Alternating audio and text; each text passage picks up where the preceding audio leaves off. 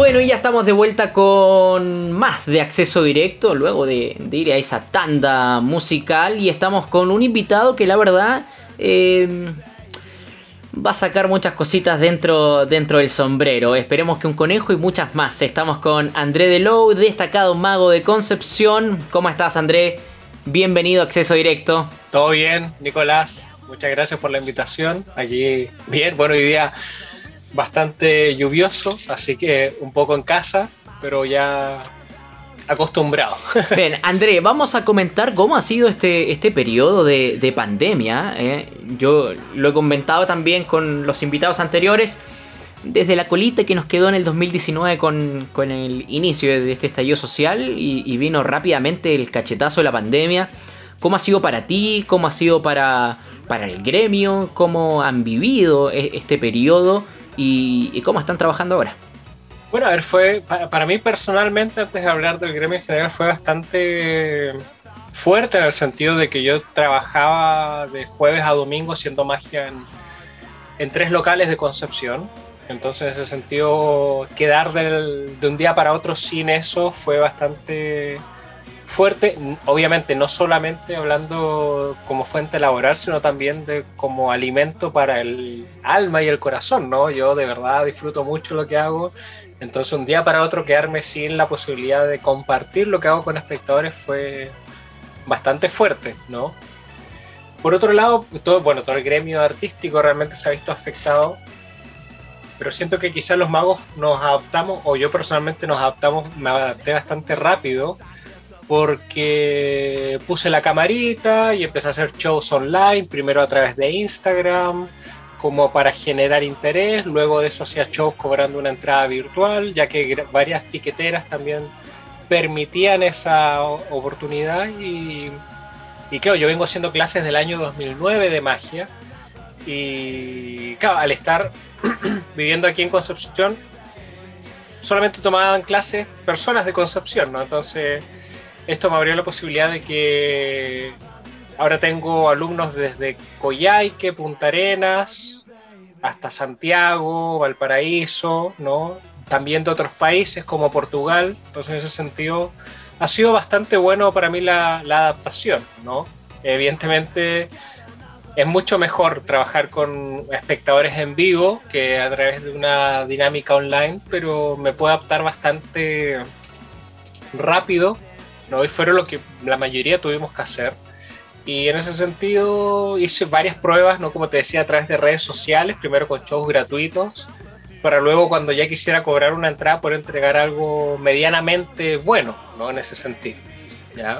Así que en ese sentido todos nos adaptamos bastante rápido, por lo que vi yo al menos. Qué bonito, porque uno dice, bueno, un momento de estrés, ¿cierto? Un momento de estrés que estamos viviendo como sociedad y a nivel mundial, por supuesto. Y entre comillas sacar cuentas alegre o tomarla con andina y decir, ok, vamos, ya estamos en esta, hay que empezar a trabajar, porque si no nos quedamos sin nada. Y una forma bonita de poder ver la vida es como la has relatado en este momento. O sea, ok, vamos, nos movemos, hacemos algo. Porque lo otro, como lo hablábamos antes, estábamos hablando con una psicóloga, era justamente lo opuesto: entrar en depresión, quedarnos en eso, en ese estanque y no salir. Y qué bueno que hiciste como el enganche primero de potenciar a través de redes sociales lo que se viene, qué sé yo, bla, bla, bla, en esto estamos, mira, mi trabajo, mago, y luego poder hacer show. ¿Cómo ha sido esta nueva normalidad de mantener shows online? Porque además no se mantiene la misma interacción con el público. Esto mismo, esta misma entrevista antes, 2019, lo hubiésemos hecho en el estudio de Airadio, y hoy estamos de forma online, que claro, es un poco más cómodo porque estás en tu casa, puedes estar, no sé, arreglado de arriba, sí, con pantufla, claro. Lo mismo. Se ve la cara y se escucha la voz, pero hacer un show, ¿cierto? Que es un espectáculo, y donde la gente sí, tiene claro. Que participar, ¿no? En la magia, claro, de repente otras disciplinas como el teatro, por ejemplo, se vendían también tickets para ver obras, Pero en la mayoría del teatro el espectador Exacto. es pasivo, simplemente va y mira y listo. Acá no, acá nosotros necesitamos que te digan alto, que revisen los elementos, entonces eso no estaba. Crear esos recursos, ¿cómo hago? A ver si cuando yo tenía la gente acá y tocaban las cartas o lo que yo ocupaba, ¿cómo lo logro ahora a través de una cámara, no? El mismo hecho de que antes era tan sencillo de deja tu carta acá, ahora es todo un lío, ¿no? Porque, claro, si yo pueden recordar esa y la estoy viendo ahí y después la adivino mentalmente, no sí, tiene claro. ningún mérito. Entonces, ¿cómo rebuscar en esas formas, no? Y fue el aprendizaje muy nutritivo para mí. Pero a la gente le costó mucho enganchar en la dinámica online en el sentido de que pagaban por ver un show, ¿no? Pero después estaban todos con las cámaras apagadas, ¿no? Yo tenía acá en el Zoom, en la otra pantalla, y necesito que alguien me ayude y, no sé, Pepita Soto, ¿me puede ayudar Pepita Soto? Y nada, y nadie tenía la cámara prendida en los primeros shows, entonces fue algo que la gente tuvo que ir aprendiendo a hacer, ¿no? Que está bien, no estoy viendo televisión, estoy participando en un show a distancia, ¿no? Y entonces, y algunos solamente prendían el micrófono, no, yo no quiero, me da vergüenza, y nadie lo iba a ver, ¿no? Entonces, era muy divertido en ese sentido, yo no entendía. Pero bueno, en ese sentido, por eso había que tener otras estrategias, ¿no? Tú ya después sabías, ellos tienen cámaras prendidas, va a ser más fácil que ellos participen, o anunciás para el juego que viene después con cartas, voy a necesitar que alguien piense en una carta, así que todos piensen en una carta y el que escriba yo en el chat, él le voy a prender el micrófono y entonces ya sabías quiénes querían participar y todo el tema, ¿no? Entonces fue todo un descubrimiento del tema realmente y, como te digo, fue bastante provechoso para mí, ¿no? Porque tuve que buscar otras formas, hay otras formas de dar elegir cartas, por ejemplo, ¿no? Porque ahora nadie va a sacar la carta, entonces, ¿cómo lo hago, no? Y si el show ahora es online, no quiero que este sea el único recurso que yo ocupo y ocuparlo 100 veces para lo mismo. Entonces pensar ahí fue, y hay algunas que evidentemente van a quedar ahora que se está volviendo al trabajo presencial, porque son, hoy, qué bueno, ¿no? Funcionaría así online, pero en vivo va a funcionar mejor. Entonces, eso fue para mí súper nutritivo también en el sentido de, por lo general yo suelo hacer magia. No sé si me has visto alguna vez trabajar. Creo que no he tenido la oportunidad, ¿eh? Creo que no. No, bueno, yo en algunas piezas cuento algún prólogo, alguna historia, no, algún tema, trato algún tema. Entonces, claro, yo me he dado cuenta en las primeras pruebas, estas gratuitas que yo hacía a través de redes sociales, que me ponía a contar y los viewers empezaban a bajar, ¿no? Entonces era más rápido, ya yo quiero mantener ese estilo que tengo, pero ¿cómo lo hago para que enganche? Entonces también ese sentido fue muy bueno porque digo, estoy haciendo lo que quiero, pero me vi obligado a reducirlo a realmente lo necesario, ¿no? Y no rellenar 3 minutos de palabras, siendo que lo necesario podía contarlo en 30 segundos, ¿no?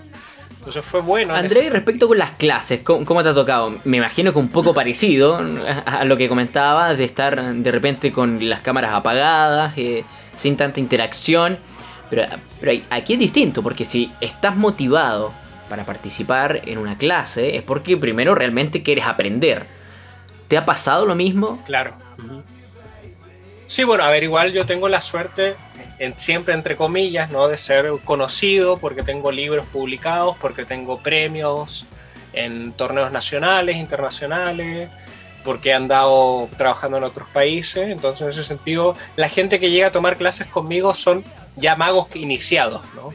Entonces, como yo quiero tomar clases con él porque sé que él habla de historia, que él habla de teoría, yo trato de generar inquietudes en los alumnos, obviamente les enseño cosas, pero también no, yo de repente les digo, bueno, ¿y esto? Y me dicen, buenísimo, y yo le digo, bueno, no es un buen juego por esto, y quedan así como, ¿no? Analicemos por qué no es bueno, ¿no? Y cómo sí podría ser bueno, ¿no? Entonces hacemos todo eso,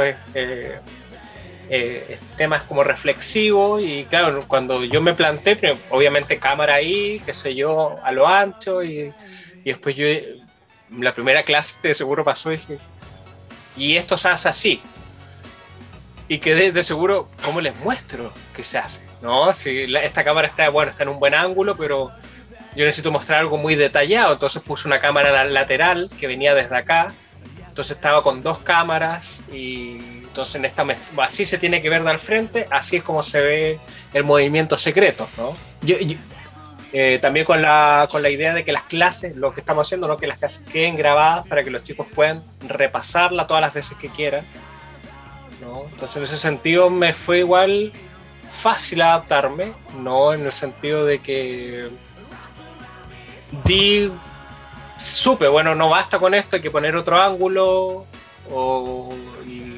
y bueno, interactivo, como siempre yo soy bastante exigente con mis alumnos, les doy tareas y a la otra semana había que mostrarlo por cámara, ¿no?, y todo el tema. Entonces en ese sentido las clases siguieron su estructura de siempre, simplemente que adaptadas a la pantalla, y como te digo, ahora tengo la posibilidad de tener alumnos no solamente de Concepción, sino que de todos lados, y eso para mí es muy cómodo, como decías tú antes, porque estoy en mi casa. En tu espacio seguro, de tranquilidad, claro, relajo. ¿No?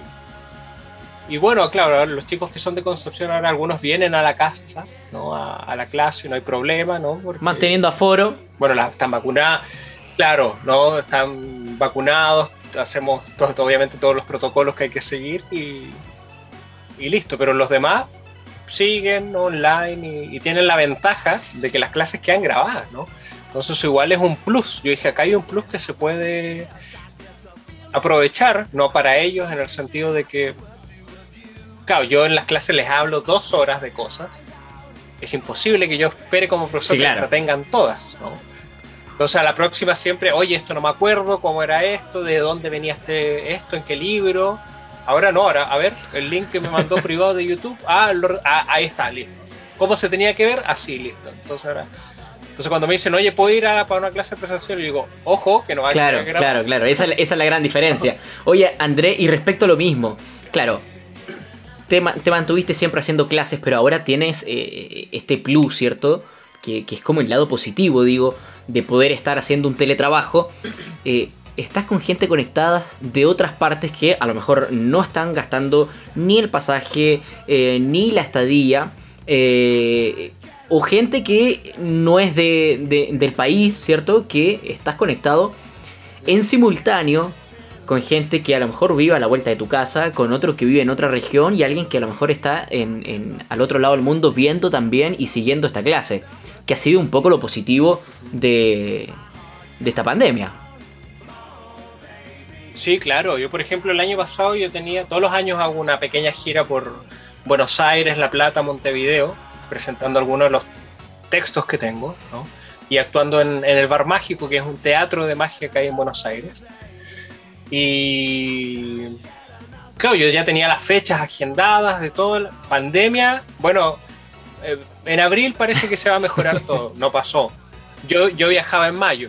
Bueno, veamos si en mayo. Nada, ya, bueno, hay que cambiar los pasajes para el otro año y bueno, los teatros allá siguen cerrados en Buenos Aires, ¿no? Y entonces no. Y yo decía, ¿cómo hago la gira que iba a hacer? Porque aparte iba a ser Argentina, Uruguay, por otro lado iba a ser también Perú, con posibilidades de ir a Colombia. ¿Cómo hago? Bueno, ¿y qué pasa si hago ese seminario que yo dicto presencial online? Perfecto. Tuve más de 30 personas, Portugal, España, Argentina, Colombia, Perú, desde la comodidad de mi casa. A todos se les envió el libro a su domicilio, a México, a donde fuera, y no me moví. Y yo dije, mira, me funcionó mejor, ¿no?, de lo que yo... Porque eso implicaba viajar con el peso de los libros, como tú decías delante, ¿no?, pagar el ticket para ir acá, para ir allá, mucha energía, ¿no? Y ahora estuve en mi casa, el seminario pudo ser más largo, que el seminario quedó grabado, a todos les llegó el libro. Claro, obviamente como había mucho tema de las fronteras cerradas, algunos el libro lo recibieron muy tarde, pero eso ya era... Que se escapaba de las manos. Todos en cierta... Claro, que todos ya aceptábamos, ¿no?, de cierta forma, entonces... En ese sentido fue bastante bueno porque me permitió hacer varias participaciones en festivales nacionales de magia, en festivales internacionales de magia, sin moverme de mi casa, ¿no? Entonces eso fue bueno también. Como tenía más tiempo del que por lo general tenía, pude terminar otro libro, ¿no?, que se lanzó este febrero, sobre el mago más antiguo que hay en Concepción, al menos el que se conoce, que es don Johnny Segovia, que hace poquito cumplió 90 años, y pudimos hacer el lanzamiento online desde acá, desde esta oficinita chica, con él, con toda su familia viéndolo, con magos de Argentina, de México. Él no lo podía creer, ¿no? Él decía, hay más de 70 personas mirándome. Él no entendía, ¿no? Y él decía en el lanzamiento, ¿ellos nos están mirando? Sí, sí. Y fue, para él fue súper chocante, ¿no? Como esa repercusión que probablemente si hubiésemos hecho un lanzamiento presencial, evidentemente iban a llegar muchos magos y seguramente su familia, pero no toda su familia, no todos los magos que estaban ahí, no la posibilidad de interactuar con él, ¿no? Entonces fue genial en ese sentido, ¿no? También de poder ocupar esos tiempos para terminar ese proyecto que nosotros habíamos comenzado hace muchos años, y porque yo estaba trabajando mucho, ¿no?, por temas de salud que él tuvo, no podíamos concretarlo. Fue como, yo un día dije, ahora no tengo excusa, ¿no? Bueno, empezaba a llamarlo por teléfono, evidentemente, porque no lo iba a visitar, con el riesgo de que quizás yo en el camino me pudiera contagiar y contagiarlo él, ¿no? Entonces por teléfono, y va quedando así, tal fecha, lanzamiento, coordinando todo. Y yo un día le dije, ¿usted se atrevería a venir a mi casa y que quisiéramos un lanzamiento online? No, porque ese era el miedo un poco, ¿no? De 89 años, que le pasara cualquier cosa, ¿no? Yo me iba a sentir muy... Completamente. No, yo voy, no te preocupes, yo le mando un taxi que lo busque afuera de su casa, que después lo lleve para allá. Perfecto, ¿no? Y él vino y fue muy, muy bonito el lanzamiento, ¿no? Y como todos decían ese día, qué bonito que él haya estado presente para eso, ¿no? Para alguien que partió en los 15, por ahí, en magia, y que ahora tiene, no, en ese entonces tenía 89 años, poder ver la repercusión de su trabajo, ¿no? André, en honor al tiempo, ¿cómo te podemos contactar primero y cómo también podemos acceder a tus clases de magia para la gente que seguramente nos está escuchando hasta ahora? Bueno, muy sencillo, @AndréDeLowe. En casi todas las redes sociales aparezco así, ya con alguna variante de algún espacio intermedio, pero es André D de dedo y Low L-O-W, muy sencillo.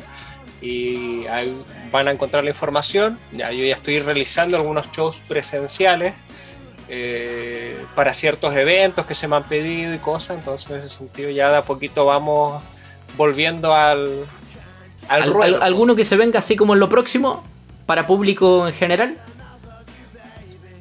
Para público en general, de momento no hay nada. Hay fechas tentativas de cosas, pero ahí en mis redes sociales yo siempre voy publicando. Perfecto, todo. André, te quiero agradecer tu tiempo también. Gracias, qué bueno que puedes seguir continuando y dando la vuelta a la página, ¿cierto?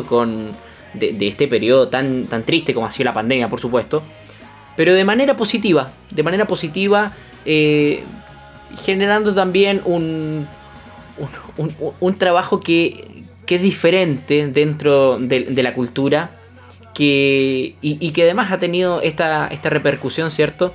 Que se ha visto bien recibida por gente no solamente en la región, en el país, sino que también en el extranjero. André Lowe, te quiero dar las gracias por haber participado con nosotros en este acceso directo.